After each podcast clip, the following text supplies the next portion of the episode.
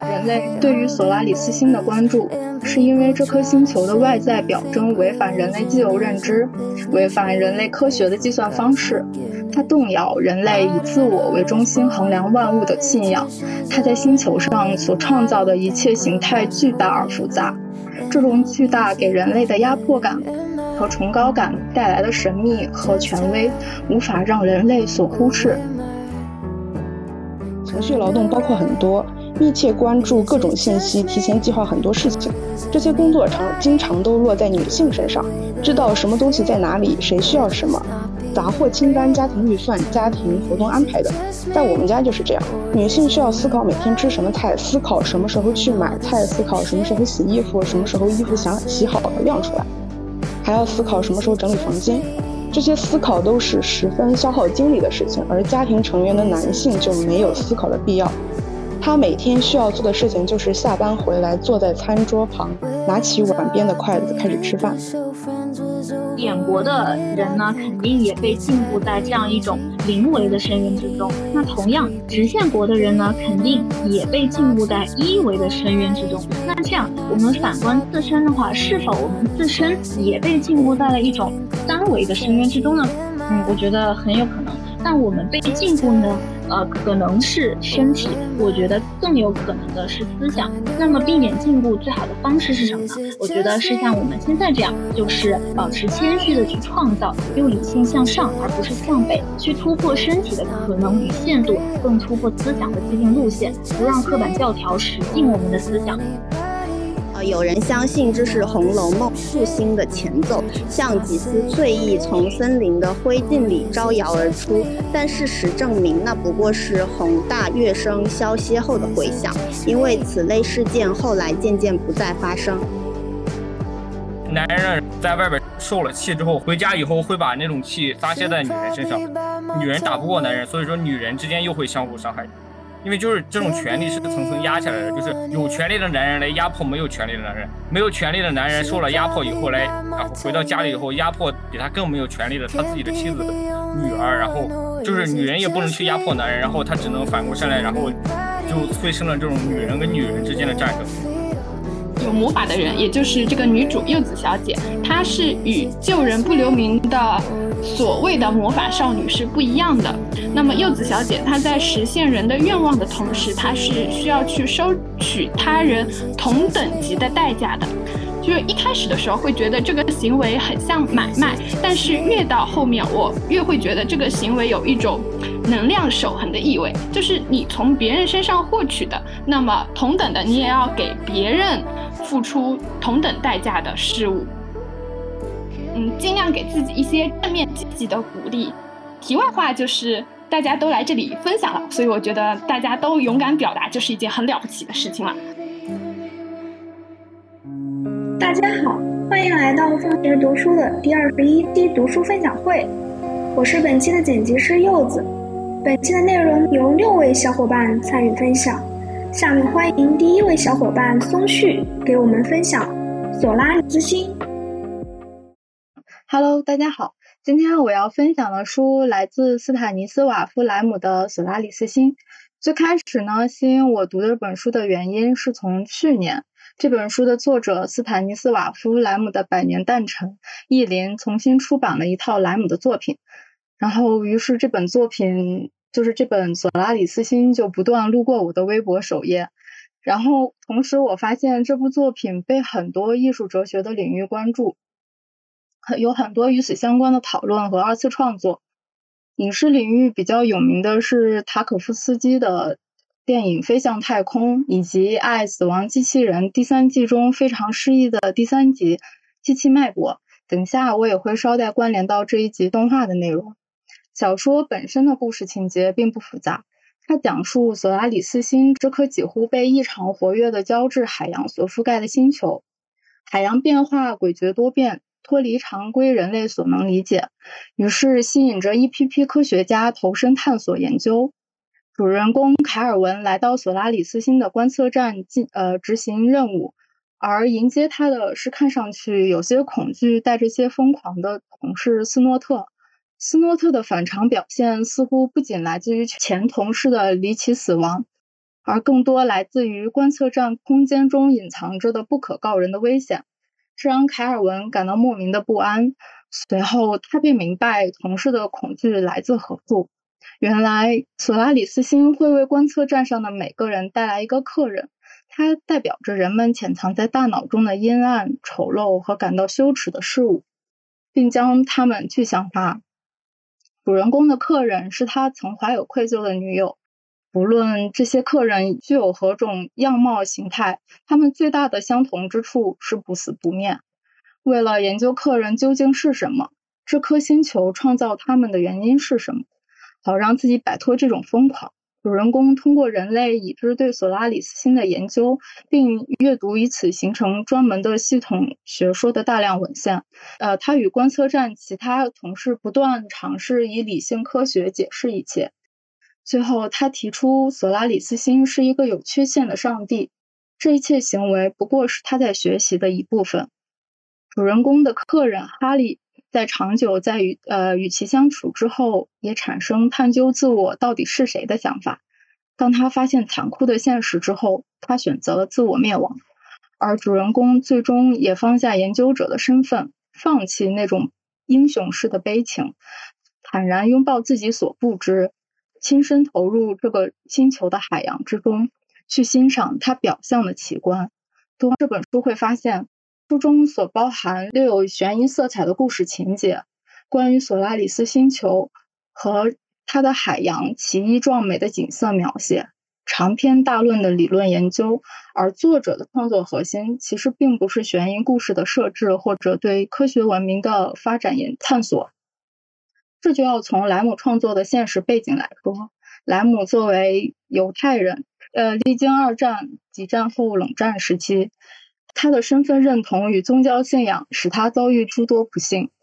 在他创作的时期，审查制度、言论自由让他在创作中也受到许多限制。对于他来说，科幻题材的创作更多是为了对抗当时社会主义现实风格的创作，因此他的作品中更多是对于社会学、哲学等话题的讨论。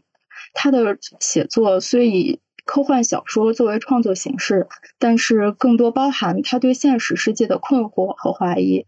在我看来，他是一位重构世界、不断表达质疑与思考的创作者。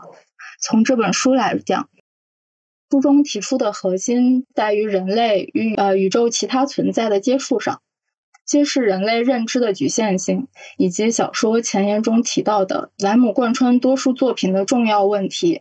人类与机器的边界在哪？人工智能时代的道德标准是什么？从这两点来看，这本小说如果要以更加清晰的脉络去解读，可以将其分为莱姆从人类自身出发，向内与向外观看两方面。这个在一篇关于改编作品《飞向太空》的视频论文中也提到过。电影同样遵循这两种视角，从情景中向向内看向自我，再从情景中向外观看。向外是人类与索拉里斯星的研究与接触，而向内则是人类自我探寻以及自我意识产生对于人自身重塑的讨论。人类对于索拉里斯星的关注，是因为这颗星球的外在表征违反人类自由认知，违反人类科学的计算方式，它动摇人类以自我为中心衡量万物的信仰。它在星球上所创造的一切形态巨大而复杂。这种巨大给人类的压迫感和崇高感带来的神秘和权威，无法让人类所忽视。海洋塑造的表象变幻莫测，无法掌控。这颗星球的存在像是一个刺点，人类无法解释内化它存在的含义，那么就永远提醒着我们自身的认知边界。人类开始对这颗星球投入大量的。研究经历，为了他为他成立学说，建立不同的学派，对这颗星球的核心主体海洋的研究论述可以说数以万计，而且时间跨长跨度长达将近百年，甚至滑稽的将索拉里斯星定义为人类同等物种样本，似乎这些行为就可以证明人类对这颗星球不受规则制约已经了如指掌。但研究却在始终以人类固有思维理解外在表现中停止不前，实验结果无法得到重复，所有理论无法以推演证实，所有看似理性或荒唐的假说实则并无差别。这本书用大量的文字将索拉里斯星的研究文献呈现出来。最开始我真的很好奇，这颗星球和覆盖在星球上的海洋到底是怎么回事？它的变化瑰丽而奇妙，富有创造性，也仿佛遵循某种数学规律。但随着作者反复提出不同假说和细致描述，那些具体冗杂却毫无意义的内容，却让人感到疲惫和空洞。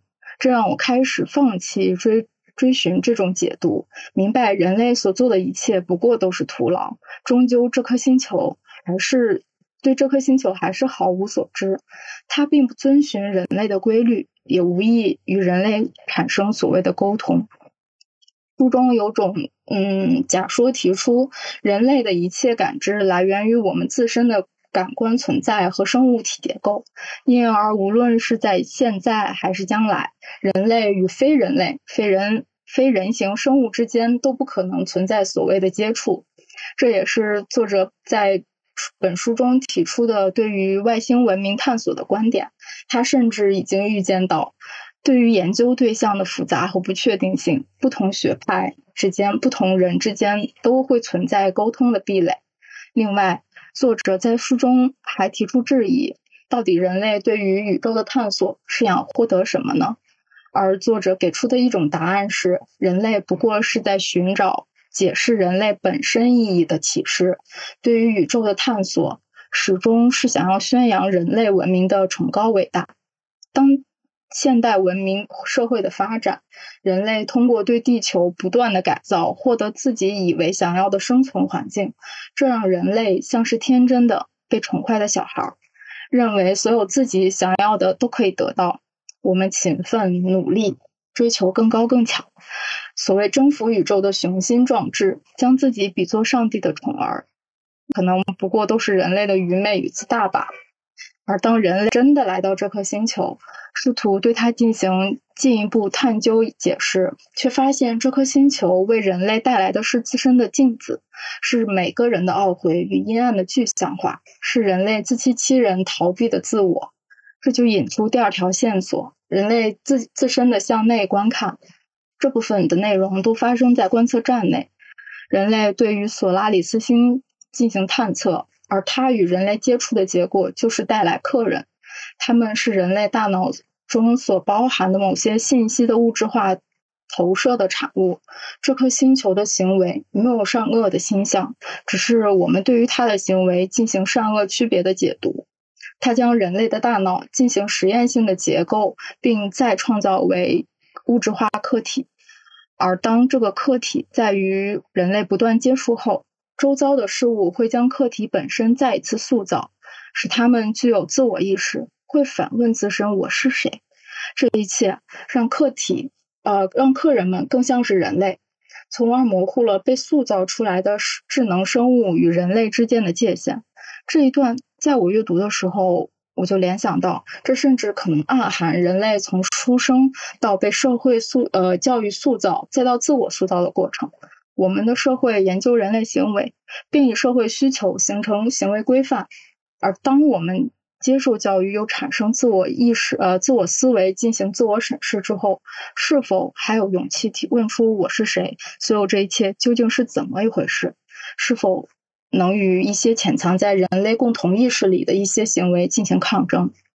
此外，人工智能是否最终会产生自我意识？这种自我意识未必会以人类能够感知的形式表达出来，但在打破人与机器的边界之后，所产生的社会道德问题究竟如何看待？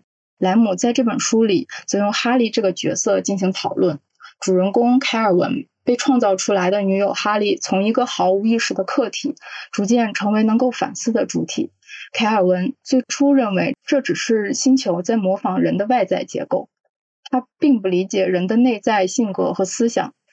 但随着两人相处时间的增长，凯尔文认为眼前的这个客人已经不再是最初被创造出来的生物，也不是曾经死去的女友。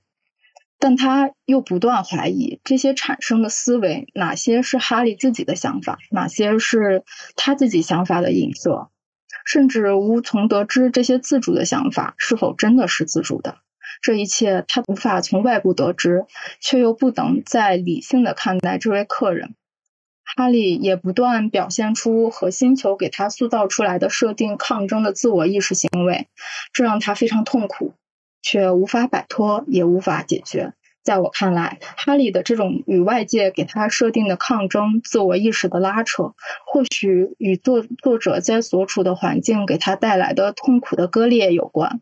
他与外界那个更强大、凌驾于自身之上的他者不断抗争，却却又在被潜移默化的影响着。莱姆在这种环境之下不断被凝视，不断被改造。因为要做这次分享，这本书在我通读了两遍之后再写稿，然后再次回顾，而每次回顾我自己的笔记和原文都会给我带来新的联想和思考。可能，可能这次我的一些解读里面加入了很多自己的解解释，但这也是我认为这本书的魅力。呃，更多思想发散的可能性，更多解读的可能性。很多人评价说，莱蒙的作品更像是科学论文。不仅是人类对于宇宙探索和科学技术发展的想象，更多涉及现实主义的议题。莱姆自己也曾经说，他是站在科学与哲学边界边界上。而且，这本这本书中其实涉及的讨论，详细说说起来非常庞杂。比如，人类人们将这个星球的表象表象研究结果解读为会思考的大脑。将超出人类理解能力归为哲人的表现，是人类认为大脑是生存最高最高目标，是生存的全部真谛的表现。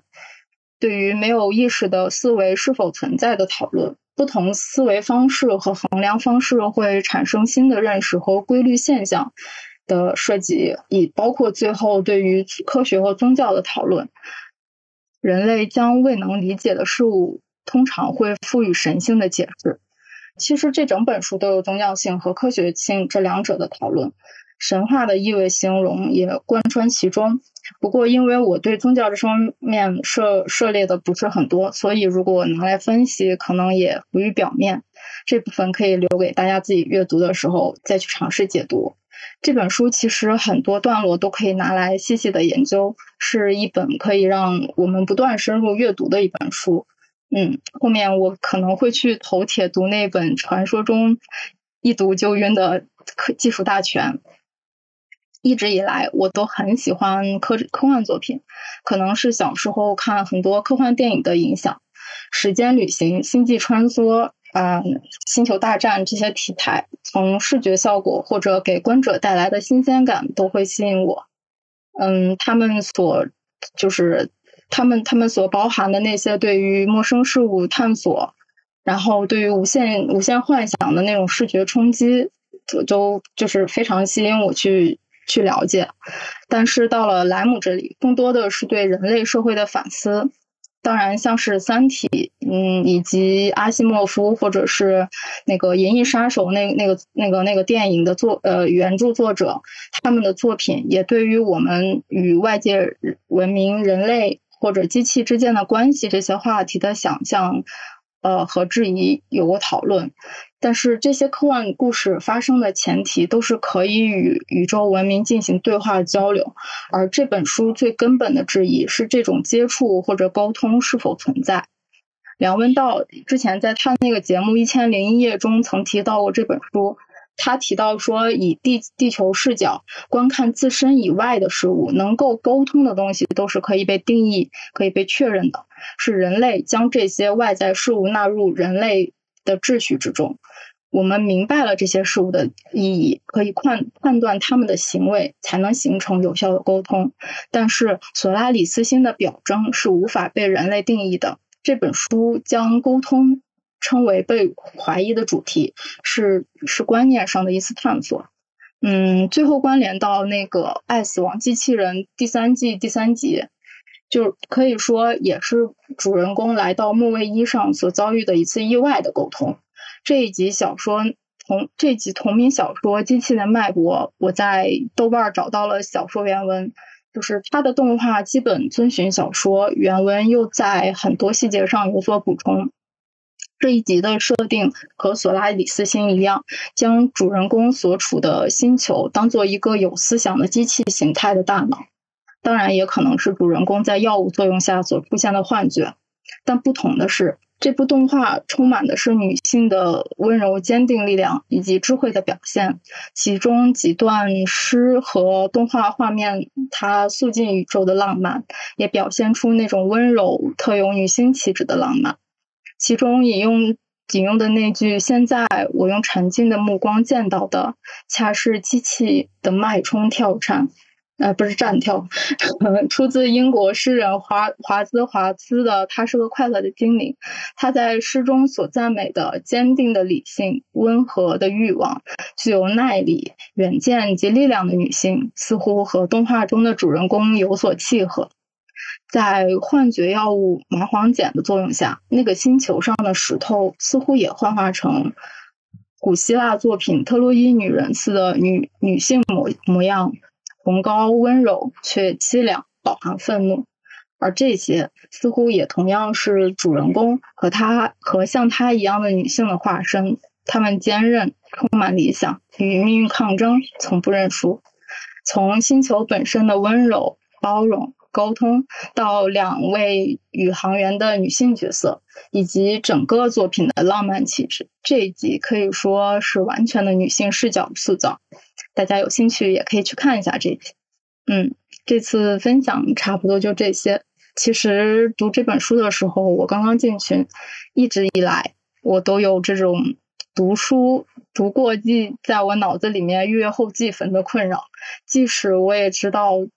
读书笔记是一种促进对知识率呃理解和运用的办法，但一直以来也拖延症难以执行。今年我在疫情，因为疫情在家看了一些关于如何进行个人知识管理方面的材料，但在历经几个月的信息和收集，然后摸索之后，可能就是想要将这些看到的东西进行再输出，然后。就哈娜之前有催过我一次，我记得好像是两三个礼拜前问我要不要参加。我那阵儿其实看完了，但是就是大概什么也没看懂。然后所以就他他他在他的 push 下，我又把这个材料又整理了一下，然后发现就是说，在我阅读的过程中，发现有很多很多可以再细挖的东西。嗯，当然我的拖延症好像还是让分享晚了一个星期。不过，我确实在这种方式方式之下，就是梳理到很多平时阅读无法理深深入理解到的点。嗯，这也和之前我在嗯就是一个文章里面看看过关于笔记实际上不是思考工具，而是思考过程的比较好的一次实践吧。嗯，非常放非常感谢放学读书的平台，也希望我们的分享会会越来越好。我的分享就。这次就结束了。给松旭鼓掌，我觉得你你这个真的是准备了很久，能能感受到非常用心。大家有想跟他沟通的吗？可以直接发言，大家都在给你鼓掌，在评论区给你鼓掌。有想说的可以直接开开开麦啊。然后可能因为这本书的确是，嗯，如果没有读过的理解的话，可能会稍微有一点，对，有点困难。刚刚说的，因为我今天也稍微看了一点资料，所以刚刚你说的有很多点，我觉得你你说的真的挺棒的。因为他这个我理解的索拉里斯星，他们本身表面上看他们是要去探索外星系，是一个向外探索的。结果到了到了那个地方之后，它反而变成了一个向内探索的一个过程。嗯，就就觉得我们人类一直好像在开拓我们的领域，想要了解更多东西，一直在向外走。但其实我们内心还有太多的都没有被开垦的，对开垦过的领域。然后我们可能自己根本没有办法去面对那些幽幽暗的地方。对，然后就是他，就是向我们揭示了这一切，实际上是我们对于自我的一种认知的重新的再再认识。因为这个里面确实，其实除了这方面来说，它有些包括一些小段都很好去拿来再再看一遍。就包括我当时最后一次在看这个原文小说，因为我前前两天在准备的时候也会再看一遍原文。然后他有那种对于跟自己梦境的一种，应该是在最后两章，他有说他自己他。一些梦境里的东西，就是它也是一种自我观看的一种方式。其实这些可能都是这个星球，然后在这个星球带给他的，然后他会在不断的在了解自我。最后，反正我觉得主人公就是豁达了，就是嗯，就是随他去吧。嗯嗯，感觉他也从从这个星球上学到一些东西，就是这个索拉里斯星这个，嗯对，然后。嗯，就是还有个我还有个感受，就是我们真的是很难摆脱我们本来的身份。就是这个小说，比如说我们向外探探求，就是去呃了解这些外星什么的，就是我们还是基于一个人本位的，就是我们有女本位，这还是基于一个人本位，以人为中心的这个。然后你刚刚在分享那个爱死机的时候，那个那个我也看了那个第三集，我当时没看懂，但是我觉得他表现出来那个画面很美。对他就是一张非常有诗意的那种，对对，非常有诗意。他他引用了非常多的诗，就是我们人类史上的一些艺术的东西、文学性的东西，他加入进去了。然后这个就让我想起来，美国还是什么，他们向外发射太空的时候，不是去探索外界的这一个存在的这个外星人的时候，他们不是把莫扎特的音乐给带上了嘛？就带上了一些礼物跟外文沟通。对，所以就是我们我们人类对于我们这些我们。呃，就是说创造出来的这些东西，就是感觉到是非常自豪的，就是他对，就是一个就是非常想要像传道传教士一样向外面发展，我们呃告诉别人我们的人类文化有多么的璀璨，多么的，其实他们可能都听不懂，他们也不 care。对对对，但是对 是这样。好，嗯，好，还还有想要跟松旭说的吗？这次。分享之后，然后大家可以去看这本书。然后在看的时候，其实我后面这些东西是我查了一些很多资料，然后在很多资料摘抄出来之后，然后再阅读，然后再把它再就是反复融合之后，可能会再碰撞一些新的观点出来。就是说，大家可以不断去阅读，然后加深自己，就是不断深入自己对于阅读这件事情的，就是阅阅读的理解。然后还有就是，嗯，对于就是我们。所感受到的这些东西，然后再整理，然后不断就是把它整梳理出一个脉络来。其实我写东西好像还比较喜欢，就是将它把它分成一个比较清晰的几条线，然后去梳理出一些逻辑出来。嗯，我觉得你也给给了我们，你不仅分享这本书，还给了我们一个很好的，就是分享怎么样去输出的一个方式。嗯，对。好，那谢谢松旭啊，那那呃，如果没有什么其他小伙伴想要跟他交流的话，那我们就第二个小伙伴时刻来跟我们分享。Hello，大家，我是时刻。刚刚松旭说他从中午就开始捋，然后哈娜还说我我也是，我其实不是，我是从我是从中午开始写稿子，我写到刚刚。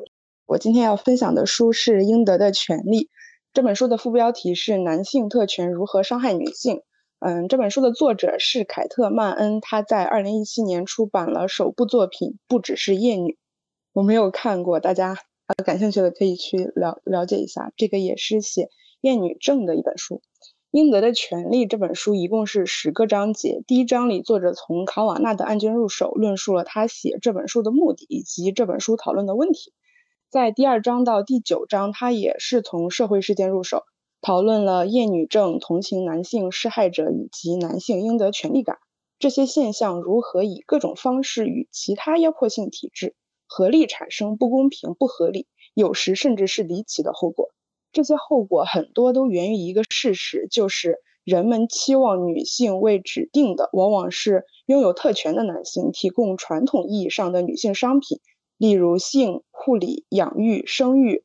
同时要避免从男性那里拿走传统意义上的男性商品，例如权力、权威以及对知识的掌控。嗯，他还论述了男性应得权利的不合理性，以及女性和非二元性别者如何被剥夺真正应得的权利。最后一个章节是关于女孩应得的权利，是凯特曼写给他女儿的，也是写给所有女孩的，是所有人都有权享有的东西，无论是什么性别。今天我想分享的是其中的三个章节，分别是第六章、第七章和第八章。首先是第六章，是关于女性有控制身体的权利。这一章一直在论述反堕胎运动的真实目的，其中的一个观点，我想拿出来分享一下。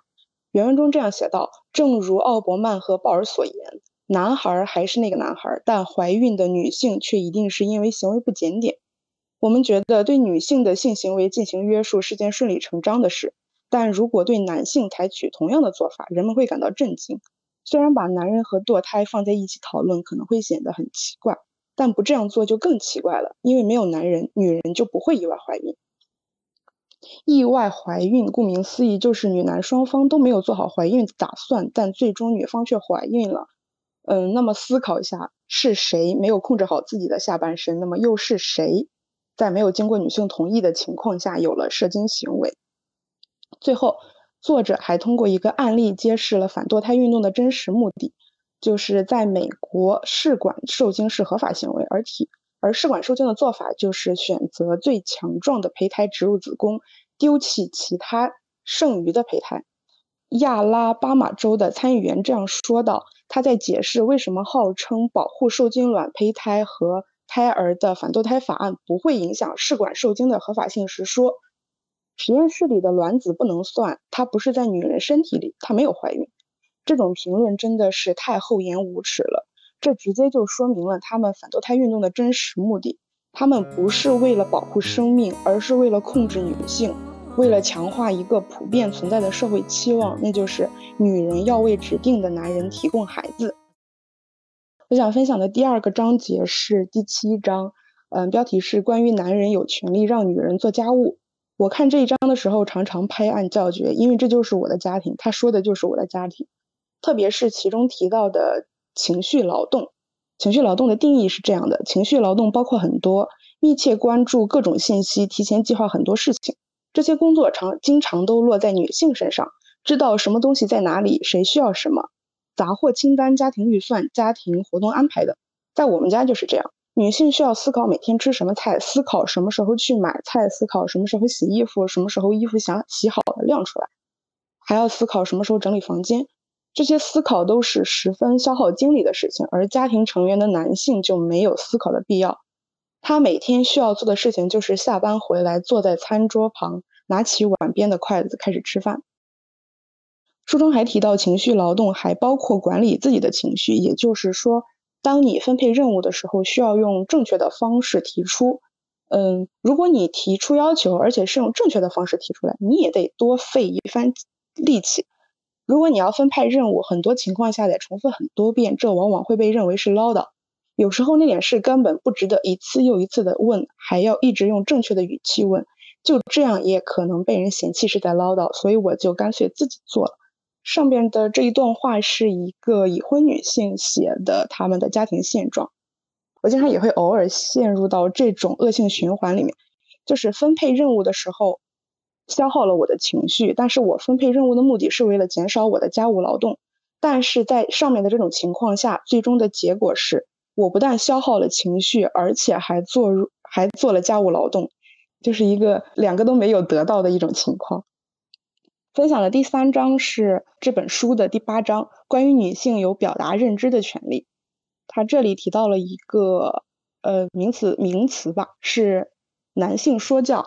男性说教的典型行为是一个男人自以为是的向一个或一群更专业的女性说话者不正确的解释，用一种过分自信、傲慢或者盛气凌人的态度。而又是什么样的态度导致了男性说教形成并长期的存在呢？简而言之，作者的回答是应得的权利和认知有关的应得权利，涉及涉及知识、信仰以及对信息的占有。书中写到了一个情景：苏尔尼特和一位女性朋友去参加一个晚宴，晚宴后，那位年长而尊贵的男主人劝他留下来谈谈他的写作。你写的是什么内容？他的他用一种高高在上的语气问他。索尔尼特后来说，他的语气就像是在鼓励朋友家的七岁小女孩描述自己怎样练习吹笛子一样。这个我很容易就联想到上上周群里的一位男性的发言。然后这位男性好像刚刚还在哦，对对，还在群里。嗯，我就接着说了。嗯，他当时说的是“哟呵”，还挺懂的。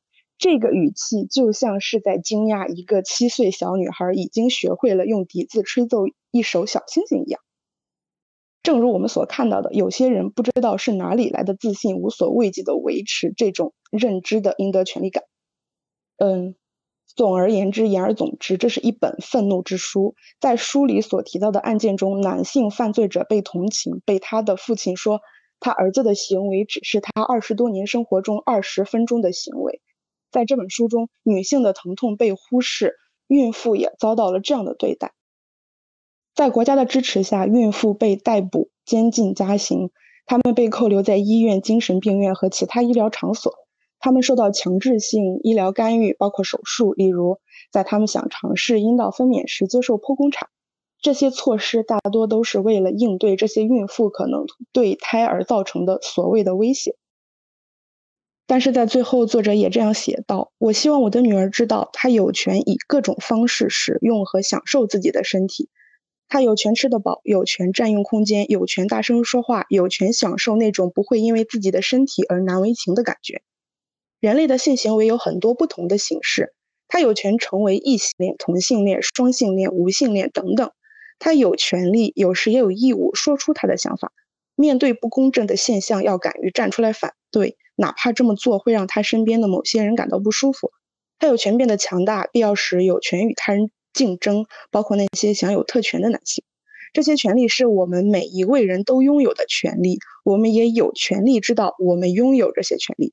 我的分享到此结束，谢谢大家。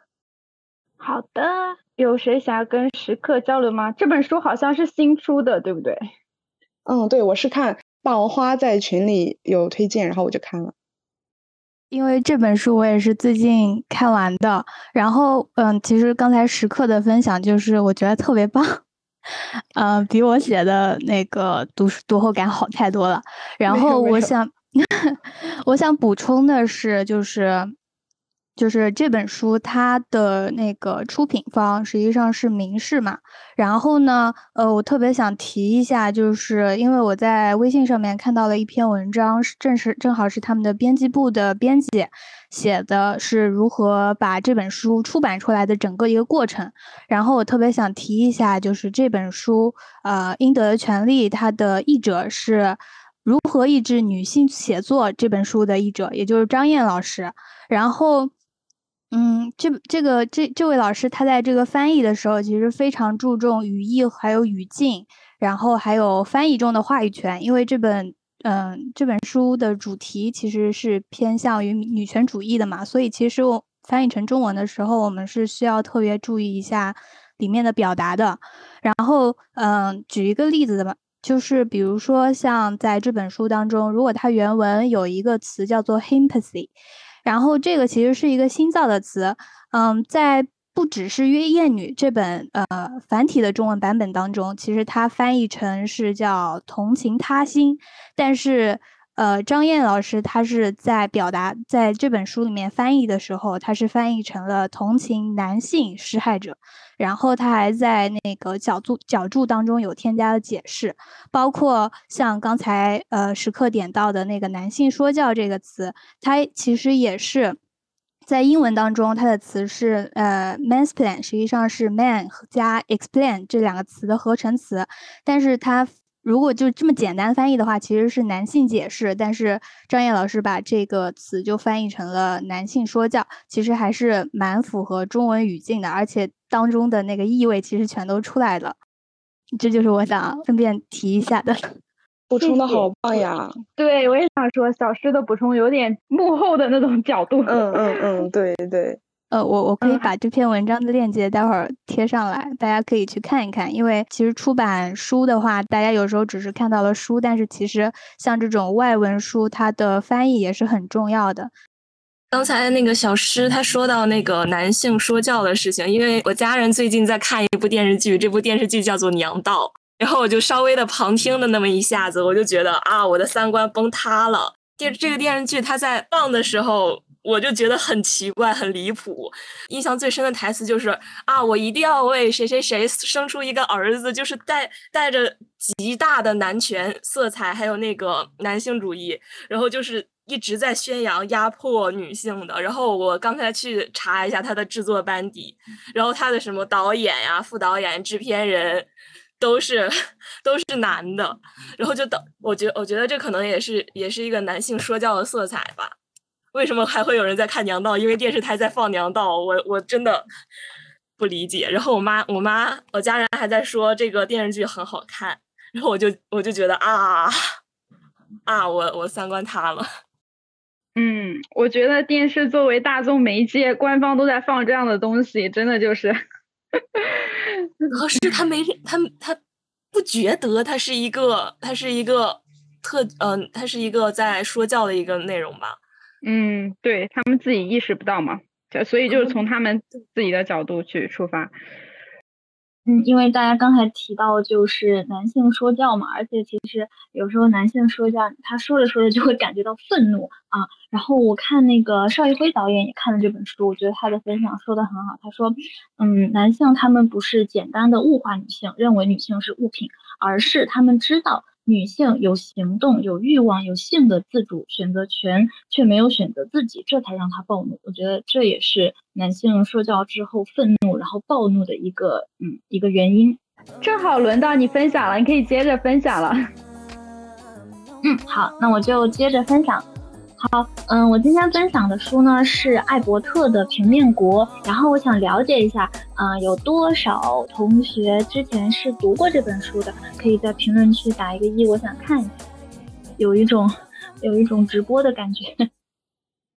这本书的作者呢是英国的啊作家艾伯特，然后译译者呢是鲁东逊先生，然后译者呢他是呃本科和这个硕士学的都是这个金融学。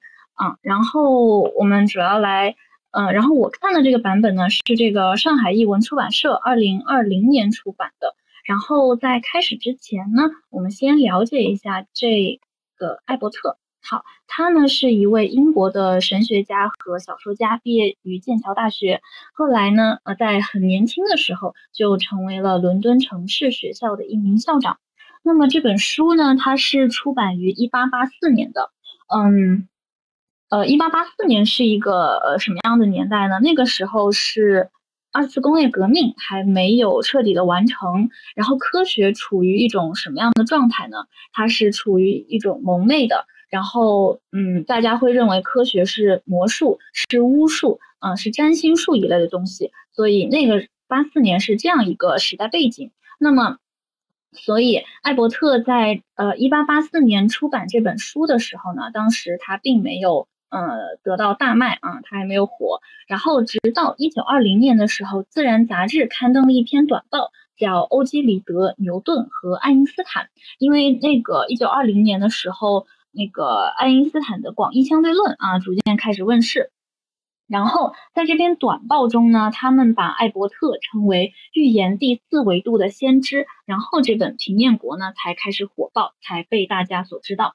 好，那么在对这本书有一个基本的背景之后，那我们就一起来看一下这本书到底讲了一些什么样的内容。嗯，首先，如果大家呃周围有有桌子或者凳子这样条件的话啊，请大家随便找一个桌子或者是凳子。呃，如果大家没有这个条件，在脑海中想象也是一样的。好，找一张桌子或者是凳子，把一枚硬币啊或者是书签什么样的东西放在桌面上。好，这个时候呢，你去俯视桌面，会看到这个桌子上面的硬币，它是呈现的是这样一个圆形。那么接下来大家可以后退几步，并逐渐去降低你的视线，直到你的目光和桌面的那个边缘是齐平。那么随着你视线的降低，一开始呢呈圆形的这样一个硬币，在你的眼中呢就会逐渐变成这样一种椭圆形。而且呢，这个椭圆形会越来越扁，越来越扁。那么最终，当你的视线完全与桌面嗯齐平，完全与桌面的这个边缘齐平的时候呢，你眼中的硬币就不会是一个椭圆，而会变成一条这样的线段，对吧？好，那么大家看到的现在这样一条线段的这样一个视角啊，或者说脑海中想象的这样一个视角，那么现在呢，就是平面国居民每天的这样一个视角。好，那么在了解平面国，也就是二维空间这样一个基本视角之后，那我们如何去分辨平面国中的不同的居民呢？嗯，刚才给大家举例的这个硬币啊，圆形，也就是这个，它呢是。嗯，这个平面国中二维世界中是最高的地位最高的一种阶级，他们呢通常被称作圆形阶级或者是僧侣阶级。那么这里的僧侣呢，它指的并不是我们今天意义上的一种呃宗教啊，它并不带有宗教的含义，它就是一个称谓啊。好，那么接下来呢，再往下呢是贵族阶级啊，贵族阶级最低等的是这个六边形，这个六边形画的不太好啊，但是这个意思。嗯，它是最低等的贵族阶级，是六边形。那你随着这个，嗯，边的数目越多，你的身份呢也就会越加高贵。好，那么再往下呢，就是专业人士和绅士，他们呢是正方形或者是这这样一种五边形。好，那么再往下呢，就是中产阶级，中产阶级呢是等边三角形。再往下呢，就是士兵和底层劳动者。士兵和底层劳动者呢，他们是等腰三角形。好，那么最底层的体力劳动者呢，他们是脚非常非常尖，然后呢，第三边非常短的，比我画的这个还要尖还要短的这样一种两条边等长的三角形。那么大家可以看到，平面国中的居民有非常严格的这样一个等级和图形的划分。那在我上述所有说到的这些。呃，等级中这些呢，指的阶层啊，都是男性。那么大家可以猜一下，平面国中的女性呢，他们会是什么？嗯，对，是一条线啊，一条线段啊，一根针也是对的。平面国中的女性呢，是，嗯，是这样子的一条线段啊。好，那么在平面国中，所有的女性都会是像这样子的一种线段。然后呢，在平面国中，在这个二维世界中呢，它有一个制度基础。这个制度基础是什么呢？就是基于对女性生活的痛苦和羞辱，这就是他们的制度基础。因为平面国中的女性，她是这样子的，她是像这个线段一样的，它的两端呢，就像这个针尖一样，非常的锋利。嗯呃，然后。嗯，它除了这个针尖非常锋利以外，在平面国中，女性是可以隐身的。它怎么隐身呢？就是如果你把一根针或者笔什么的放在桌面上，那它是一条线段。但是如果你从这个方向或者是这个方向看过去，你就只能看到一个点，对吧？那此时这根针它就隐形了。那么平面国里的任何一个居民，他只要轻轻碰一下士兵的尖角，也就是这些尖角呢，它都会。呃，有死亡的这些风险啊，死亡的风险。所以，如果你在平面国中撞上的是一位女性，那你肯定就是呃，直接立刻死亡了。好，那么平面国中的男性啊，为了不受伤。所以他们开始给女性定下各种章法，那这种章法的制定呢，也是我们之前前面说过的这个原型啊，也这个原型阶级僧侣阶级去制定的这样一套章法。比如说不准女性干嘛干嘛，嗯，然后这些具体的章法呢，大家可以看书去了解。然后平面国中还有很多其他的细节，比如说它的气候怎么样，它的房屋如何构成，然后彼此之间如何区分，比如说这个女性和女性。它都是线段，然后怎么去区分？然后这个圆形阶级怎么去区分彼此？嗯，这个书里呢讲到了很详细的方法，大家有兴趣的话可以去读。好，今天我想和大家分享的是两个点，一个呢就是平面国中的女性阶级和僧侣阶级，第二个呢是直线国、平面国和空间国。先来谈一谈平面国中的女性，在这个平面国中有一个很有意思的东西，叫做男性词汇表。我们可以一起来看一下这个男性词汇表是个啥？嗯，男性词汇表呢，主要有这两个啊，有这个爱他们和责任。那在这个平面国中，男性词汇表爱他们是什么意思呢？就是希望从他们那儿得到好处。然后责任呢，就是必须这么做，或者是只有这么做才合适。我当时读到这儿的时候，我就说，哈，简直是我们三维世界的写照啊！嗯，好。然后下面还有一段话是这样子的。作者说：“我们用语言暗示我们对他们的敬爱。女人们全心全意地相信，男人对他们的钟爱程度超过对原型首领的热爱程度。其实，除了毛头小子以外，所有男人都将女性视作和无脑生物差不多的玩意儿。当女人不在场的时候，我们就是这样谈论他们的。”这一段呢是书中的一个原话啊。然后。大家可以看到这些话术、这些词汇表和书中的这些表达，其实就是在影射我们这个空间国里的一些状况，对吧？这一套术语、这套词汇表简直是空间国里的一个翻版。大家知道，所有的男性是不具备子宫的，他是不具备生育功能的。所以，如果他要传宗接代，那只有通过女性的生育，通过女性的呃这个子宫去获得。所以，通过婚姻去奴役女性，那不就是这个二维世界中的词汇表吗？好，然后接下来我想谈一下这个僧侣阶级。僧侣阶级也就是我们在前面提到的这个最高级的这样一个原型阶级啊，他们是里面最尊贵的一种阶级，是可以统治一切的。嗯，僧侣阶级呢，他们是有着最高的统治权，他们主宰着整个平面国，然后呢，控制居民的行为，决定他们的命运。但是呢，我要给僧侣阶级加上三个字，就是自以为啊。为啥是自以为呢？这就是我今天想提到的第二个点，就是这个直线国、空间国和这个平面国。那么大家理解了平面国之后，肯定呃也非常好理解这个。直线国对吧？那直线国是什么呢？就是所有的大家所有的都是这样的线段啊，只不过区分可能长短不一样啊。比如说这个啊是男性，这是女性，这是士兵，这是底层劳动者，只是他们的长短不同。但是在平面国中，他们都是线段。那么当嗯这个啊在在这个呃直线国里面，他们都是线段啊。那么在这个直线国里面，所有的居民都是线段，只是长短不一样。那么，当这个平面国中的某一某一位居民呢，试图向直线国的人去解释他们生活的这个状况，去解释平面国的性质，那么直线国的人肯定会认为平面国的人是愚蠢的、无可救药。那么，当空间国，也就是我们这个三维世界的人来到这个平面国的世界，去向某位平面国的居民解释空间国这样一个三维性质时，同样，他也认为空间国的人愚蠢的不可救药。那么，直到这一位平面国的居民切身实地的来到空间国，他才相信空间国的这样一种存在。那如果平面国的居民想要脱离这个空间国，要怎么走呢？他如果二维空间想要突破，呃，如果想要突破这个二维空间，那唯一的办法就是垂直向上走，向上而不是向北，对吧？当平面国的这位居民呢，试图向所有平面国的居民传达这个空间国的存在时，受到了这个最高阶层的制约和阻碍，也就是僧侣阶级。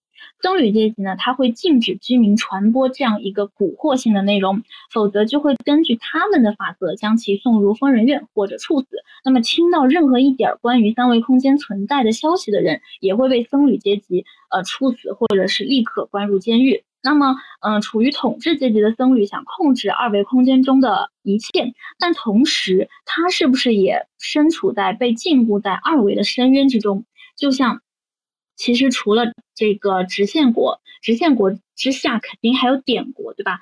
所以点国的人呢，肯定也被禁锢在这样一种零维的深渊之中。那同样，直线国的人呢，肯定也被禁锢在一维的深渊之中。那这样，我们反观自身的话，是否我们自身也被禁锢在了一种三维的深渊之中呢？嗯，我觉得很有可能。但我们被禁锢呢？呃，可能是身体，我觉得更有可能的是思想。那么避免禁锢最好的方式是什么呢？我觉得是像我们现在这样，就是保持谦虚的去创造，用理性向上，而不是向北，去突破身体的可能与限度，更突破思想的既定路线，不让刻板教条使尽我们的思想。那么最后，大家肯定觉得作者写二维空间的故事，哎，那你是不是就是想嘲讽一下我们这个空间国发生的事儿啊？你说这个女性是最低的阶级，你是不是想影射我们这个当今世界的某些现象啊？你说这个原型说了算啊，僧侣阶级说了算，你是不是说了算？你是不是在影射这个某些啊领导人这些制定的决策有问题啊？是不是觉得他们武断、专横、蛮横呢？然后。但是作者没有这样说，我觉得最绝的呢，就是作者在序中啊写的一段话，他说：“我的朋友希望读者不要认为平面国日常生活中的每一个细节都在影射空间国中的某些情况。”我觉得这句话妙在哪里？它就很妙，就是在有一种，哎，你觉得我在暗讽你，但是我没有，我只是在写我的故事而已。好，那我今天的分享就到这里啦。嗯，大家有什么问题的话，可以一起讨论。小维，你是老师吗？我不是，我还是学生。大家真的觉得哇，那你以后很适合当老师。谢谢大家，你们太可爱了。然后，然后你准备的也好充分哦。对，韦老师已经叫起来了，你韦老师的名声已经出来了。谢谢大家。啊，我比较想知道老师是怎么，就是交流的这么的顺畅，然后 这么自然。不是，我不是老师，就是，嗯，是这样的，我觉得。我觉得就是分享这个事情吧，我觉得可能做多了就就不会怕了，嗯，然后嗯，因为我我我本科其实是学音乐的，然后我们学音乐呢，就是要做一个事情，就是每周都要拉你上台展示那么两三次。就先开始的时候我就很扭捏很害羞嘛，然后后来多了，然后我又近视嘛，我就上台的时候，哎，我就把眼镜一取，我就很无所谓，随便吧。然后后来嗯就习惯了，就是我觉得还是要多嗯在面前讲话就会好。我之前。也是，就是很很害羞啥的，嗯。我们领导之前就让我在会上发言，我整个一整个就是崩溃，就大脑空白。对对，幽默说的很好，多分享就好了，说的好。你会提前准备就是这种文稿吗？会哦，不会提前准备，我是嗯，比如说我做那个图图的时候，我是边画边讲的，我不会准备文字稿。哦，太厉害了。我因为我是我是一个很懒的人，我不太喜欢文字稿。文稿写了五千个字，不，但是我也要上你们学习，因为你们的那个文字水平、表达能力也很棒。嗯，对，我们都很棒，就是这样。对，谢谢老师的赞，老师的鼓励，我下次努力。哇，我我一开始我上大一的时候，我也是不敢上台分享。我们有一门课的老师让我们分享书，然后我是那门课的课代表，然后就就从我来开刀了。然后我就分享《小王子》，然后当时还蛮用心的做了一个 PPT，然后结果 PPT 上全是字，在我现在看来，我就觉得很不堪回回首，特别特别有点糟糕的一次，然后很紧张。然后因为我是我们班第一个，然后学。我又是在一班，然后每次轮学号发言的时候，我就每一次都是个发言，然后基本上就已经练成了，呃，上台发言第一个发言，然后做做好怎么怎么去表达，如何去表达，如何让大家能够认真的听下去，就设一些什么小小的互动啊什么的，就像就像那个维弟弟一样，然后就是呃看一下反馈，看互动，然后时不时抛出的梗什么的，然后就慢慢的练的能能稍微。Open 一些了，对对对，我也觉得就是 多上台，对，多多上台，就是不要，就是三个字，就是不要脸，打引号的不要脸，就是忘记 忘记本我，对。对，就是就是说完一句话就忘掉一句话，就不要想不要想我之前说了些什么，你越想你就会发现，其实这句话是有逻辑错误的，然后就是说完就是就完了，对。啊，我有一次参加演讲比赛，就是就是突然在台上突然一下脑子空白，忘记稿了，然后然后过了几秒，然后又想起来了，然后台下全是掌声，我我就觉得好，我就觉得好感动了啊！我我也有过这种体验，但是因为我被晾在那个台上了，然后大家给我掌声的时候，我那个时候就觉得说算了，不要给我掌声，我觉得好羞愧啊。嗯嗯，我觉得就是大家还是要有试错的勇气，就是你就一开始肯定不是很顺利，就大家有勇气去犯错，犯错犯错也没关系。那我说一下我对这个内容的感感感触吧，因为我最近在看那个呃王小波的杂文的时候，我觉得有跟这个特别相似的地方。我没有看过这本书的，就是他不是说那个僧侣阶级嘛，然后其实我在。读王小波不知道是哪一篇杂文里面，就是也是用到一个相同的词汇，就是这个僧僧侣阶级，就是在国外的时候，那国外不是那个有宗教嘛，就他们的那个宗教就是真正的掌权人，真正制定一一个人应该怎样生活，是就是僧侣阶级。在中国有一个不同的阶级叫士大夫阶级，就是来制定中国人应该是怎样生活的，就是呃好的生活应该是兼济天下，然后。嗯，为往圣开太平，就是那样那样的一种生活，就是他们来制定是一种什么样的生活，就是他们是真正的掌权者。然后这里面不是有有平面国，还有那个三维的国度，然后还有一维、二维的国度嘛？就我，我觉得，我觉得我自己，呃，看下来的话，我就很容易在一个现实中找到相对应的，呃，人与人之间最大的不同就是思维上的不同，就是思想上的不同。你在一个二维的国度，你是没有办法想象三维国度的事情。就你如果不是一个士大夫的阶级，你是不知道士大夫的生活是什么样子的。有有的人是来制定别人的生活是应该什么样的，而有有的人是用来接受我的生活应该是怎样的。呃，这个 K 同学刚才提到这个僧侣阶级嘛，然后我我就想到我为什么当时被种草了这本书，是我当时呃我我读研的时候上的第一堂课，然后呢这个课的名字叫教育哲学，然后我们当时在老师我们一直在读书，然后在读那个什么是教育。然后他就突然，我们那个，我我们老师谈到说他自己在上网的时候，然后去跟在下面跟帖讨论，然后具体是什么讨论我记不清了啊，然后就记得老师和一名网友讨论，然后这名网友呢他的态度就很差，然后老师最后就回复您是僧侣，您说了算，我觉得哦这个骂人好高级，然后就给我们推荐这本书，然后我就去看了，嗯，非常不错。好的，那我们下面就下一位啦。呃，这个讨论就暂时停止，然后那就下一位卢卡。啊，大家好，我是卢卡，然后我今天分享的书是《夜晚的潜水艇》。呃，首先让我产生极大的兴趣，想要去阅读这本书的契机，也是因为播客。当时是有听见那个随机波动和梁文道有在播客里推荐过这本书，然后同时这本书也是二一年宝珀文学奖的一个得奖作品。然后作者那个陈春成，他是一位九零后，他特别的年轻。然后这本书也是他的第一本书。呃，综上吧，让我对这本书产生很大的兴趣。呃，打开这本书就觉得。呃，中式的写作风格是呃非常非常熨帖的，它的文风呃舒畅又诗意。贱货夹杂着的古文，有一种熟悉又陌生的感觉。同时，在文字之上还会有呃无边界的一个想象，想象力呢，也是这本书的一个非常大的一个卖点和讨论点吧。在每一篇文章中，其实都能感受到作者嗯天马行空、没有束缚、呃无穷尽的一个想象力。一些很常见的事物啊，日常的现象都能有。呃，非常不寻常的特别的描写，读起来就会觉得非常的惊奇又很合理。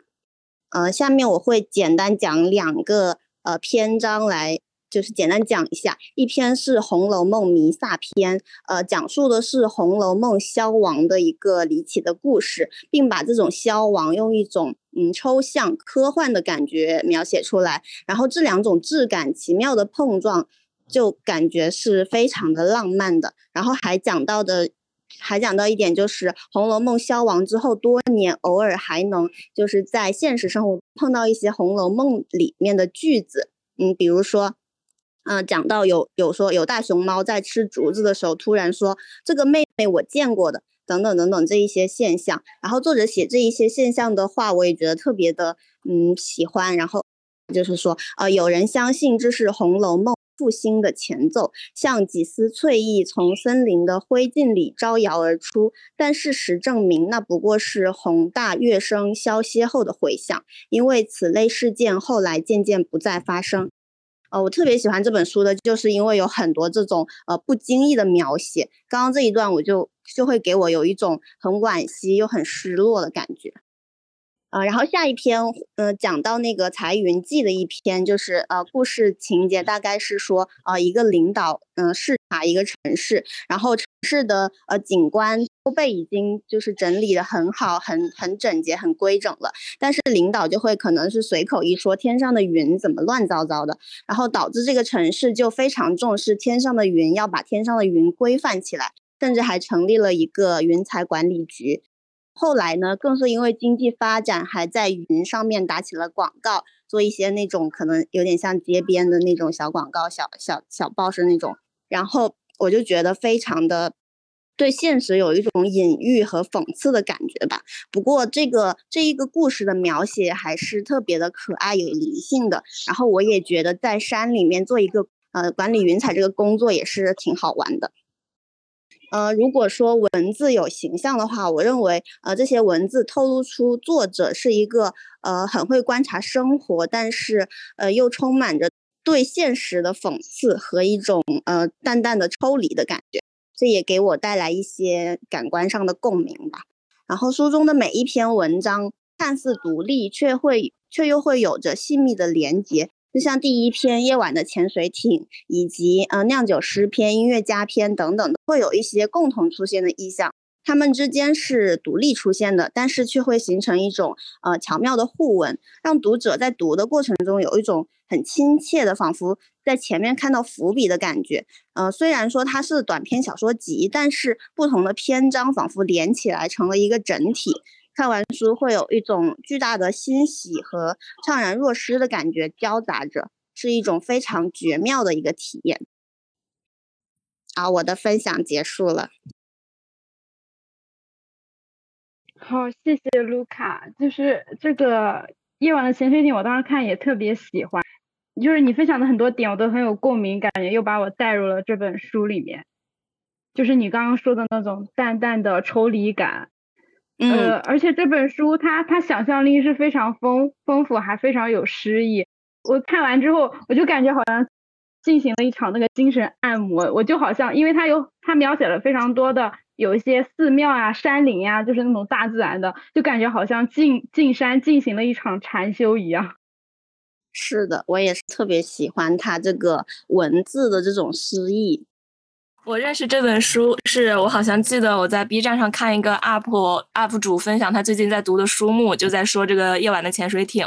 他当时推荐的就是他的第一章，就是那个夜晚的潜水艇那那一个章节，然后就是说有个人在想象，呃，想象自己晚上会变成一一艘潜水艇，然后去周游的事情。然后我就被这个故事深深的吸引了，然后就在网上找了资源看了这本书。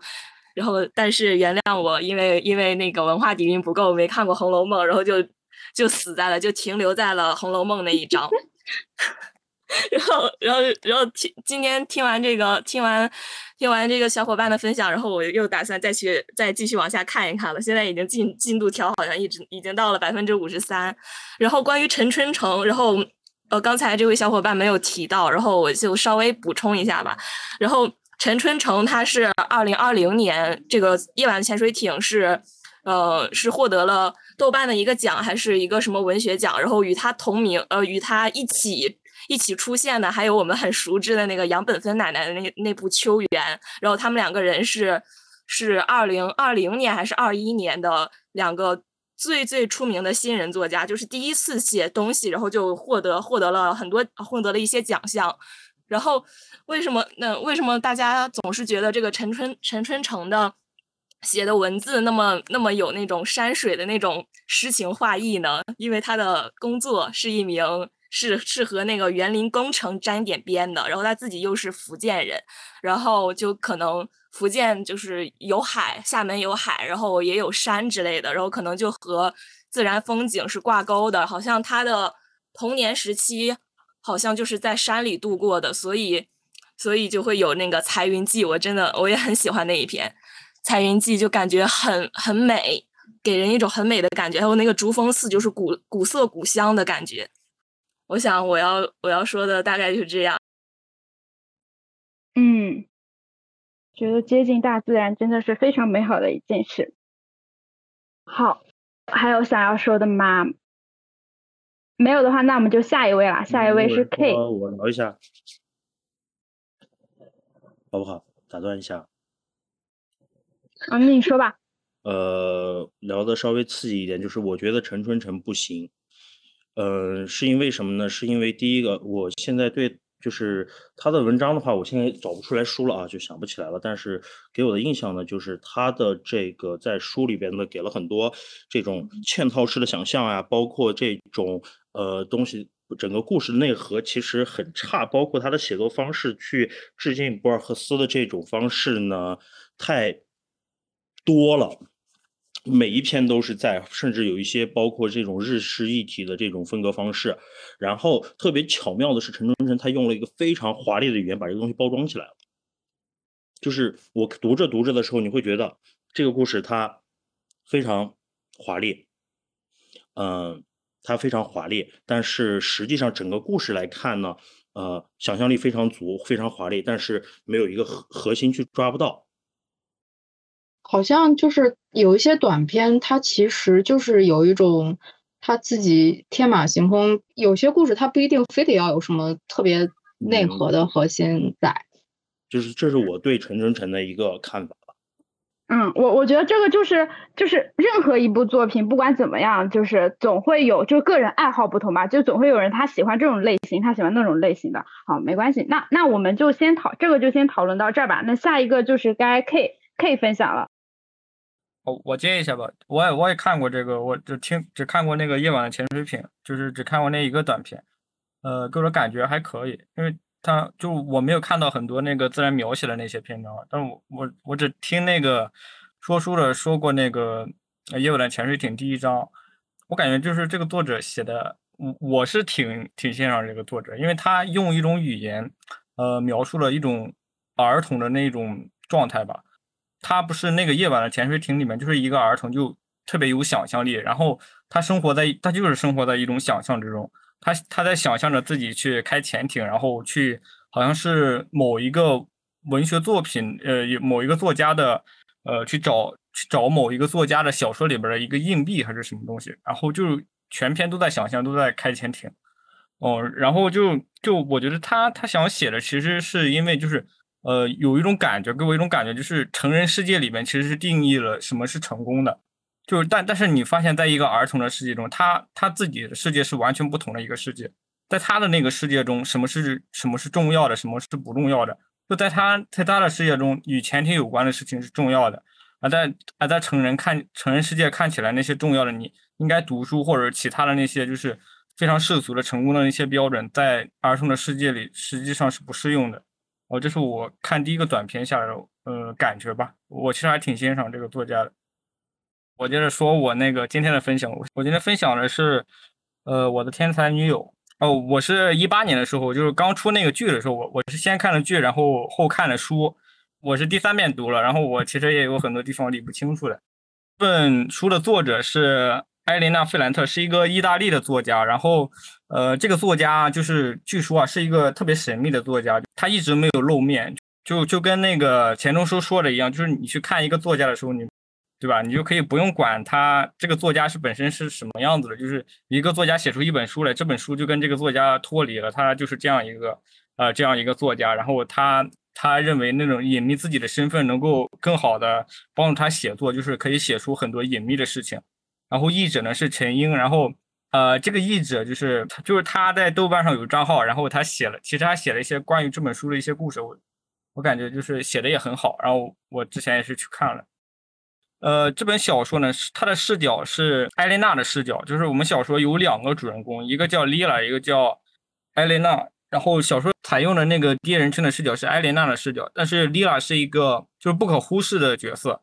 这本书第一第一本书讲的是他们的童年和那个青少年，这本小说采用的视角是就是采用了艾琳娜的视角，比较重要的关系是他和他母亲的一个关系，就是他和他母亲其实是有一种就是那关系其实写的还挺复杂的。啊，对这本书的引子呢是，呃，是那个，呃，很多年以后，然后这时候年老的莉拉想要将自己一切的痕迹抹除，然后艾莲娜感觉到很生气，呃，然后就她就要跟做莉拉相反的事情，既然莉拉要消失，要把所有的东西都抹除，她就她就开始写作，她就把所有的一切的东西都记录下来，然后实际上就是在他们整个的关系中，就是这种相互的竞争其实一直存在的。第一部分是讲了童年的部分，童年的部分有一个副标题叫“唐阿奇了”。这个男人是，就是他们的街区小区的一个主宰者，就黑社会的老大，然后是放贷的，放贷的，然后人就整个小区对他的一种感觉就是一种既害怕又恐惧，但是同时又很顺从的那种感觉。呃，当然除了另外一家是例外的，是他们是这个小区另外一家放贷的，叫索拉拉一家。在这样一个街区里边，就是这种暴力是普遍存在。艾琳娜和离了两个小女孩的视角，他们在这个时候就已经意识到这他们的城区是一种什么样的情况。他们城区是实际上是在笼笼罩在一种暴力的情况下吧，就是他们很小的时候就已经意识到了这种生存环境。就在在这个城区里边，就是因为他们的生存环境呃是非常恶劣的，就是这个生存环境就是男人和男人之间有战争。借钱的人和被借钱的人，就是我是放贷的人，我有钱，然后我就可以压迫你的那种关系。男人在外边受了气之后，回家以后会把那种气发泄在女人身上。女人打不过男人，所以说女人之间又会相互伤害。因为就是这种权利是层层压下来的，就是有权利的男人来压迫没有权利的男人，没有权利的男人受了压迫以后来，然后回到家里以后压迫比他更没有权利的他自己的妻子、女儿，然后就是女人也不能去压迫男人，然后他只能反过身来，然后就催生了这种女人跟女人之间的战争。这一切都是发生在那个小时候的艾琳娜和呃莉拉的那个视角下，就那时候的。就莉拉是一个，就我这本书的名字就叫我的天才女友嘛。就你很明显就是有一个天才嘛。就你刚开始的时候，这个天才是莉拉，莉拉就莉拉从小目睹了这一切，她就已经开始思考了。莉拉自己，她尽管是一个很强悍，就是呃，就是很坏的一个小女孩，她其实也没有呃没有勇气去面对他们整个城区的一种所有人恐惧的，就是唐阿奇了，就是整个城区的掌权者，她其实也要。拉着艾琳娜的手，才有勇气面对小学结束以后，就他们都面临着一种选择，就是要不要升中学的时候。就是我觉得这个时候的那个意大利，可能跟我们的父母辈那一对特别像，就是那时候因为义务教育并没有普及，纯粹的就是呃家庭如果支持你去上学，你就会去上学；如果不支持你，就没有办法上学。艾莲娜可以去升学嘛，然后丽娜没有办法去升学，这就体现了他们就他们的友谊并不是那种呃特别美好的友谊。也并不是，就也不是坏的友谊，也不是好的友谊，是一段真实的感情。童年时期，呃，就在升学这里大部分结束了，然后下面是青少年，进入青少年之后，他们那时候可能也就十六岁，就是有那种男性跟女性之间的那种摩擦嘛，就是就在这个世界里，在这个设定下，就是男性是可以就是邀请女性上汽车的那种。就那时候，丽娜已经意识到，就是在这个城区里里边，女人是没有就是那种。自由可言的，就是没有反抗的能力就是男人邀请你去上汽车，然后邀请你出去兜风，你就得去，你你得去。然后所有的就是他们同年代的所有的女性，其实都是感觉，嗯，邀请你去你就去嘛，然后就那种感觉。然后只有丽娜一个人是表示明确的反抗的。艾琳娜去读了高中，在高中的时候，就是呃发生了一件事情，这件事情就是她第一次感觉到自己的身体对男性的那种魅力。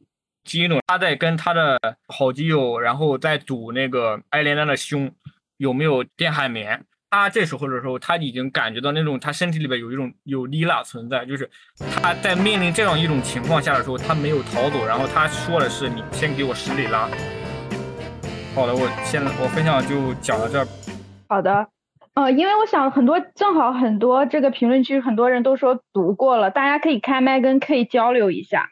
嗯。对，因因为我也是很喜欢这个作品的，就是这本书因为很长，然后我是之前读的，就是细节记不太清楚了。但是我之前听有一个播客说，这本书很很重要的一个意义就是它在以一个女性个人的视角去呈现一座城市的历史，这个在历史书写的呃就是过程中是很少出现的，呃，然后就是。就听完这句话，我再回想这本书对，呃，读者的意义来说，好像又会有不同的看法吧。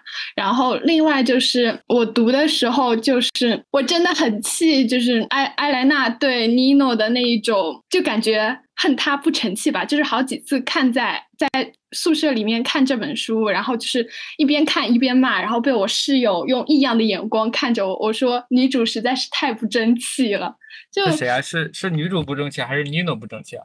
是女主不争气吧？都都都有吧，就是 因为他他跟妮诺那种情感纠葛，就是作为我来说，我可能还不能够理解吧。就是我可能在阅读这种小说的时候，可能就是会期望说看到，比如说所谓的大女主形象或者怎么样。但是在这本书上，就是艾莱娜的那种。感情的呈现，就是可能不太符合我的心意。当然，我我不是说就是我的个人情感的问题，但是就是我觉得作者他在书写的时候，他把这种情感还是写的很真实的。包括我在看第一本的时候，埃莱娜和嗯莉拉的那种很微妙的那种闺蜜的情感，我觉得其实应该是很多女生可能都会有的，就。就比如说你的小伙伴，他比你优秀很多，然后这个时候，你不能说你不喜欢他，但是你对他的感情还是，就是有一些呃奇怪的东西在发酵，对，就是有一些嫉妒吧，就是就是他其实里边也也是有很多，就是他们就是那种，你，可以用嫉妒来描述，但是没有找到合适的词汇。我然后就是那种感觉，就是就是另外一个人突然变得特别优秀了，然后你不想在生活就是，呃，艾琳娜就有可能就是丽娜变得特别优秀了，你不想在生活中失去这个朋友，然后所以说你要立马就是想要知道他在了解的是一些什么样的东西，他生活中有意义的东西是什么样子的。就是对于艾琳娜来说，就是这个有意义的东西，就是丽娜有一个有钱的男朋友，然后他会马上步入一种就是世人都羡慕的一种婚姻的一种生活。而对于丽娜来说，呃，艾琳娜所拥有的是那种学校，是一种这种可以升学的机会。呃，艾琳娜有这些，然后所以说后来的时候，呃，这些后边的时候本来应该讲，然后呃时间太短了，我就略过了。我想问一下 K 同学，你觉得 Nino 是什么样的人？哦，尼诺，就我觉得就是年轻时候的尼诺是一个，就是你，我觉得他在说那句“我会用我一生的努力会成为和我父亲不一样的那种”，嗯，那个人，他说这句话时的时候，就在他那个年纪，他是真诚的。就他，他面对自己父亲的那种做法，就他父亲对待女性的那种态度是，哦，我可以就是在平常在交谈中很温柔的对你，然后他之所以这样对你是，是因为你有可能成为我就是。成为我欲望对象，就是可以成为我侵犯的对象。就我既然都已经对你这么好了，所以说我就可以侵犯你这种啥。那个尼诺是年轻的时候就已经发现了他父亲的这种特质，然后他才会那么用力的说，我会用我一生的努力成为和我父亲不一样的人。但实际上，尼诺最后到最后的时候，成为了一个比他父亲还要糟糕的人。你会发现，尼诺在整个的社会地位上升的过程中，他不断利用，他不断的利用他生活中出现的女性。他刚开始先是利用了那个。呃，加利亚尼老师的女儿，然后后来又去了大学，然后利用各种各样的女人，一步一步的往上爬。他其实，在整个上升的过程中，都在利用跟跟女人的关系。就，然后我当时看到 Nino，我的想法就是，嗯，我们当我们想讨厌一个人的时候，就感觉你好像越是讨厌一个人，就会越是成为那个人。抛开这个，我在日常生活中也会感受到那一点，好像就是你对于某些东西有过分的排斥的时候。是否是因为你跟他有有着很强的相似？嗯，我觉得呃，我觉得也有可能是。最后一位萝卜头，最后了。然后我分享的也是一个呃，怎么说呢？动漫吧，就是大家听听乐呵乐呵就 可以了。好，我要开始我的分享了。嗯，大家好，我是萝卜头。然后今天呢，如大家所见，呃，这个开篇魔法世界。就是你提到魔法世界的时候，你会想到什么？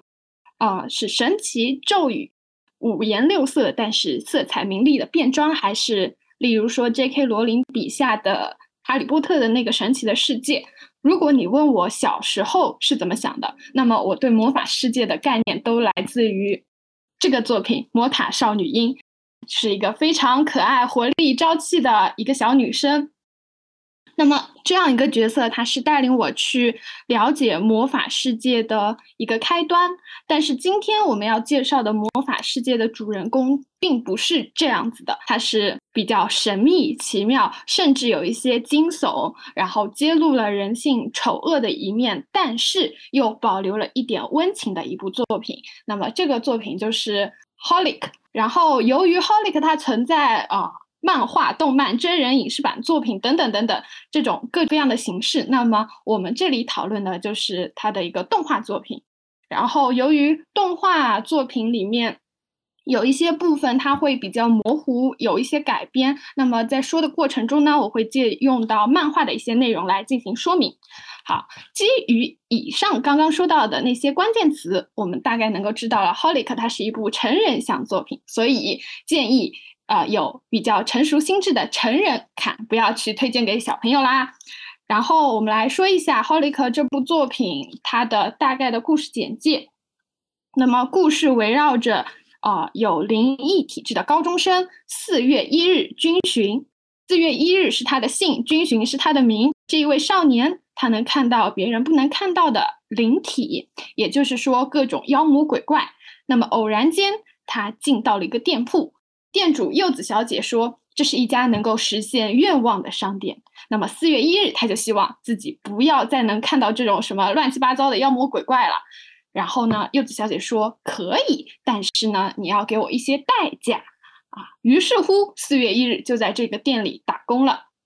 那么在打工的过程中，四月一日接触到了各种各样的事，然后在从中他有所成长，有所有所失去，有所体悟。那么以上就是对这部作品的简短介绍。简单来说，就是高中生四月一日在神奇的万事屋打工的故事。那么接下来我要跟大家分享一下这部到底是哪里吸引了我，主要是三点，分别是人物、故事，还有他的创作团队。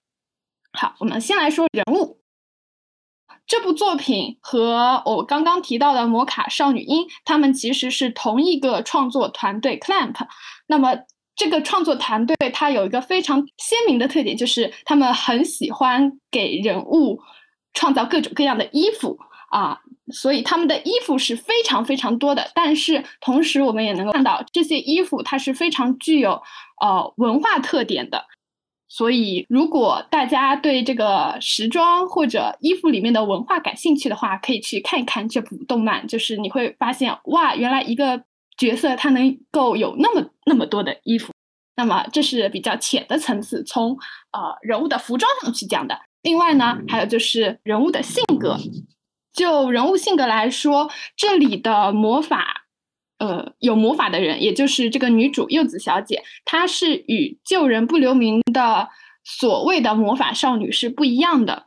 那么柚子小姐她在实现人的愿望的同时，她是需要去收取他人同等级的代价的。就是一开始的时候会觉得这个行为很像买卖，但是越到后面，我越会觉得这个行为有一种能量守恒的意味，就是你从别人身上获取的，那么呃。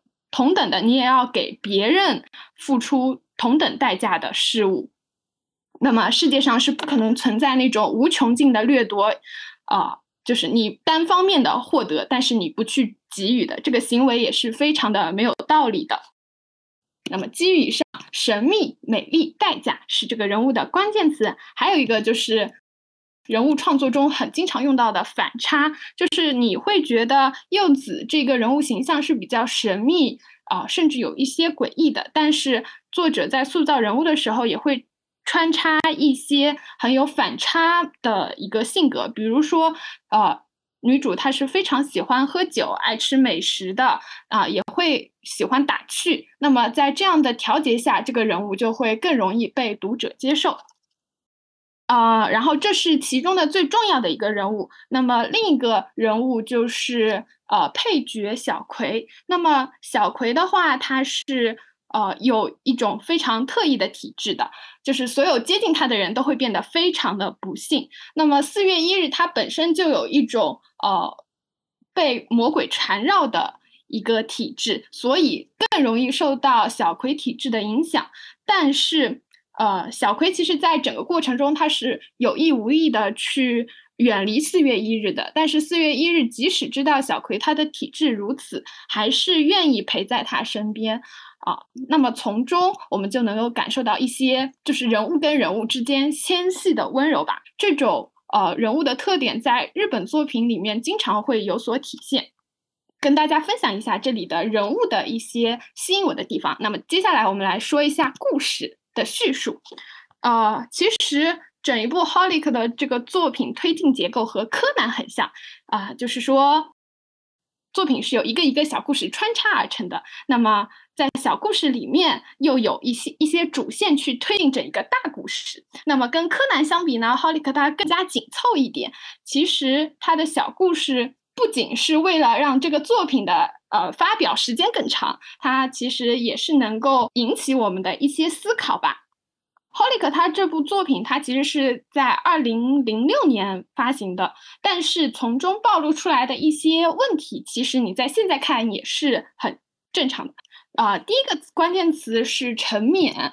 啊，那么这个故事呢，就是说想一想，你会不会时不时的拿手机看呀？然后或者没有人来联系你的时候，你还是抱着手机，甚至因为这个手机影响了你的工作、你的亲人。那么《Holic》的第六集就告诉你，沉湎它的后果是非常的严重的，而且这个主人公啊，拜托者他一开始说他想要戒掉这个电脑。但是呢，他每次都跟自己说，只要我碰一下，我之后就不干了就可以了。那么柚子小姐就告诉他，什么叫做戒掉？它里面谈到了，呃，如果你一旦决定了自己要去做一件事情，你就不要太过于考虑他人，来以这个为借口告诉自己推迟自己的行动。一旦你决定了，那么别人的行为都跟你无关，你要去明确自己的想法，然后坚定的去完成。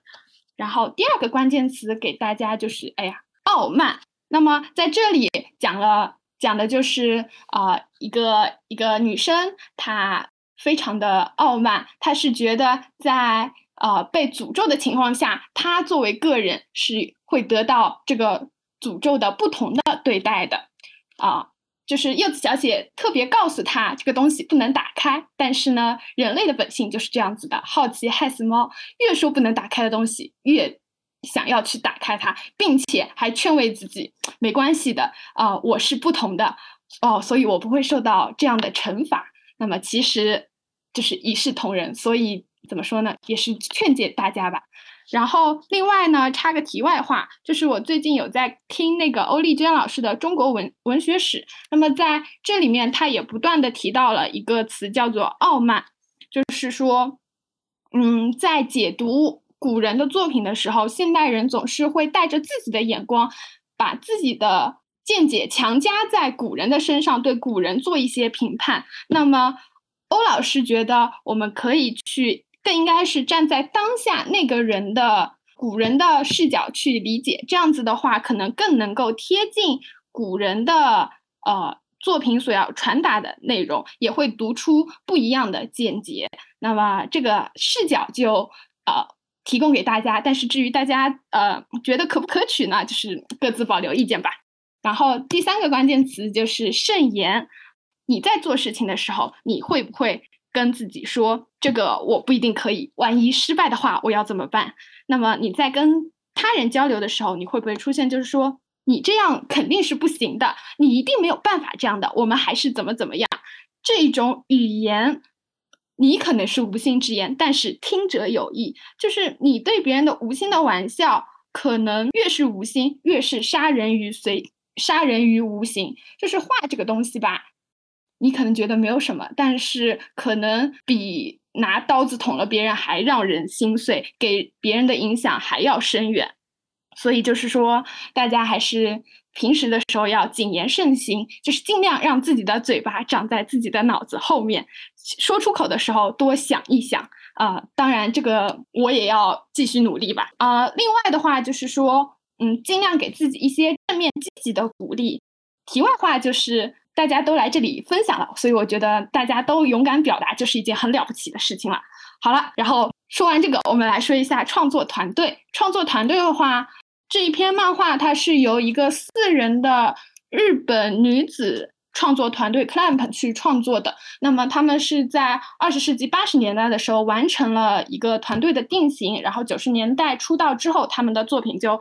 获得了非常好的呃口碑和销量的一个体现吧。嗯，开头提到的摩卡少女樱，然后甚至是被称作了一代萌王。那么除了呃这两部作品之外，他们还创造了比如说《圣战》《东京巴比伦》《X 战记》《人形电脑天使角鸠》《一年代记》等等等等等等。就是如果熟悉动漫的话，应该会对就是刚刚所说的一些作品。就是有所耳闻吧，然后另外呢，他们这个团团队还去嗯参与了一些呃作品的一个角色设计，比如说非常有名的叛逆的鲁鲁修，他的人物原案就是这个团队去做的。另外还有游戏的《三国志大战》的一些卡片绘制也是由他们做的。那么对于我来说，他们很牛的一点就是他们是一个团队，但是他们创造出了非常。啊，风格迥异，但是同时又闪烁着光芒的一些作品，而且数量是非常多的。所以，作为他们的读者来说，我觉得我是非常幸运的，也是非常佩服他们的。然后，呃，就是我想这四位女性，她们用实实际的行动去告诉我们，女性的力量是有多强的，女性到底能够有多有才华，她们的合作和友谊又是多么的珍贵。就是作为一个日本漫画来说，他们能够就是四个人闯出一片天地，我觉得是真的非常非常的厉害。如果他们出了传记，我一定会去买的啊！当然啊，他们也有一些毛病，比如说会有商业化的这样一个倾向，呃，但是呢，就是大家各自评判吧。最后题外话说一下，就是呃，其实《Holic》这部作品它是跟《一年代记》是有一个联动的，他们里面构建出了一个非常大的。呃，魔法世界观，然后呢，这个魔法世界他们都是环环相扣的，就是你倒回去看前面一个角色无心的语言或者决定，其实就是指定了后面一个非常让你揪心的结局。所以在这个世界里面，因果循环。那么挪到世界来说，就是世界上并不存在偶然，有的都是必然。这句话也是啊，Holic 女主的。柚子小姐经常说的：“世界上并不存在偶然，有的都是必然。”就比如说我们现在的相聚，其实都是我我们之前做的一些一些决定累积到现在，所以我们才能够坐在这里去分享的。所以希望大家珍惜这段缘吧。啊，好，那以上就是我从三个角度：人物设计、故事叙述和创作团队，对大家介绍一下啊这部作品。如果感兴趣的话，大家就可以在茶余饭后去看一下这部作品啦。就是你也不需要太过的去仔细研读它，毕竟就是我觉得它呃虽然有神奇的地方，但是还是希望大家把更多的时间给文学或者呃自己学业上的事。分享完之后，给大家提供我的两个。胡思乱想吧，就是如果有相关专业的同学，就是你你感兴趣的话，你可以听听我的话，就是看看我们能不能交流。就是我对这个动漫还是非常的好奇的，就是比如说这部作品对后面相似的妖和人联系的漫画，像《夏目友人帐》啊、《虫师》这些作品，它到底有没有什么影响？然后另外一个就是呃。日本文化或者说日本的意识形态，在一个文学作品或者是动漫作品里面，它有怎样的表现形式？就是这部作品，它虽然是讲一个魔法故事，但是呢，可以发现它的服饰还有里面的美食，其实都来源于日本，在无形之中，其实对一个受众来说是有所影响，而且是培养了他的一个倾向性的。那么，嗯。就是相当于一个文化渗透，所以就是反观我们来说，我们在现实中可以怎样去更好的去表现我们文化的博大精深。好，最后感谢大家的时间，我的分享结束了，谢谢大家。鼓掌，给萝卜头鼓掌，分享的很棒。然后，然后就是你这个第二个问题，你知道我的文化，我们的文化渗透在作品中怎样表现？然后我想，我想到了前几天我看的一个，就是我们文化，我们的文化渗透的一个非常好的例子，就是说，他说他的那个国外的那个呃室友，然后把有一部中国的电视剧，他看了十遍还是几遍？罗婆，你猜猜是哪一部？你能猜到吗？《甄嬛传》吗？对，就是《甄嬛传》。果然，所以我觉得《甄嬛传》真的挺强的，它它这个也算是，就是我们感觉还是需要很多这样优秀的作品。看《甄嬛传》成功成功渗透出去了。萝卜头，你快看一下评论区，大家都在夸你。谢谢大家，我刚刚喝了点酒，所以语速可能会有点快。我现在嗯 有点兴奋，你们应该也能感受出来了。你不说，我感我我感受不到你喝酒那个 语速快。对对对，但就你状态挺好。呃，然后就是这个剧嘛，然后因为我原来是朋友圈有人推荐，然后我我就标了个想看，然后我看评分还挺高的，但一直没看。然后今天你分享，我看了一下它的简介，然后它的简介就让我想起一部电视剧，不知道你看过没有？第八号当铺，你看过吗？没有哎。哦，它这个剧就就是。就是跟这个动漫的题材有点像，它也是，就是你去这个当铺里面，它当的不是不是我们传统说的，就是那些东西换钱，它其实就是比如说我我当掉我最宝贵的东西，我想要什么，就好像我许愿一样，就好像这个这个剧里面的主角男男主对吧？他想他想让那些鬼看不见那些鬼，然后他可能要当掉他的时间或者什么呀？对对对，就是你要当掉你你重要的东西。这个就是像你刚刚说的，这这就好像是要遵循一种能量守恒。你想要获得什么，你必然就会失去什么。对对，是的。还有木真沙说让他想想起了《地狱少女》啊，这个我也没有看过。不知道萝卜头有没有听看过？到过，就是感觉很有很多类似的划分，就是就是我感觉日本文化它有一种神奇，或者说他们看世界有一种不一样的角度吧，就是可能或者说跳脱出了一种角度，嗯、因为里面有好多，比如说呃，他去要实现这个愿望，但然后他的代价是我们呃现代人可能想不到的一些内容，比如说哦、我想要帮助一个人，那么可能你要所实现的代价就是你你和他珍贵的回忆，就是已经不是就现在。可能大家都会想，嗯，就是我付点钱或者怎么样，但其实有时候最珍贵的东西往往是钱不能衡量的吧。就是嗯，给大家一些生活的思考，这样子。嗯，对，就是有些东西，就是我们意识不到它珍贵，就是我们可能，呃，不会把他们当做我们宝贵的财富，但是这个珍贵的回忆，就是他他把它给点出来了，就觉得还挺启发人的。嗯嗯嗯。哦，对，还有我特别喜欢他的画风，啊，衣服很好看。对，衣服很好看，但是这一部呃也被蛮多人诟病的，因为它就是呃大长腿，然后人物很纤瘦，张对，所嗯以就是要要要取舍一下吧。嗯嗯嗯，对，它是有几幕就是特别好看。是的，是的。但是漫画好像不会那么夸张，可能动漫在改的时候有一些呃嗯改变改动吧。嗯嗯嗯，好的，我们的分享会先到这里。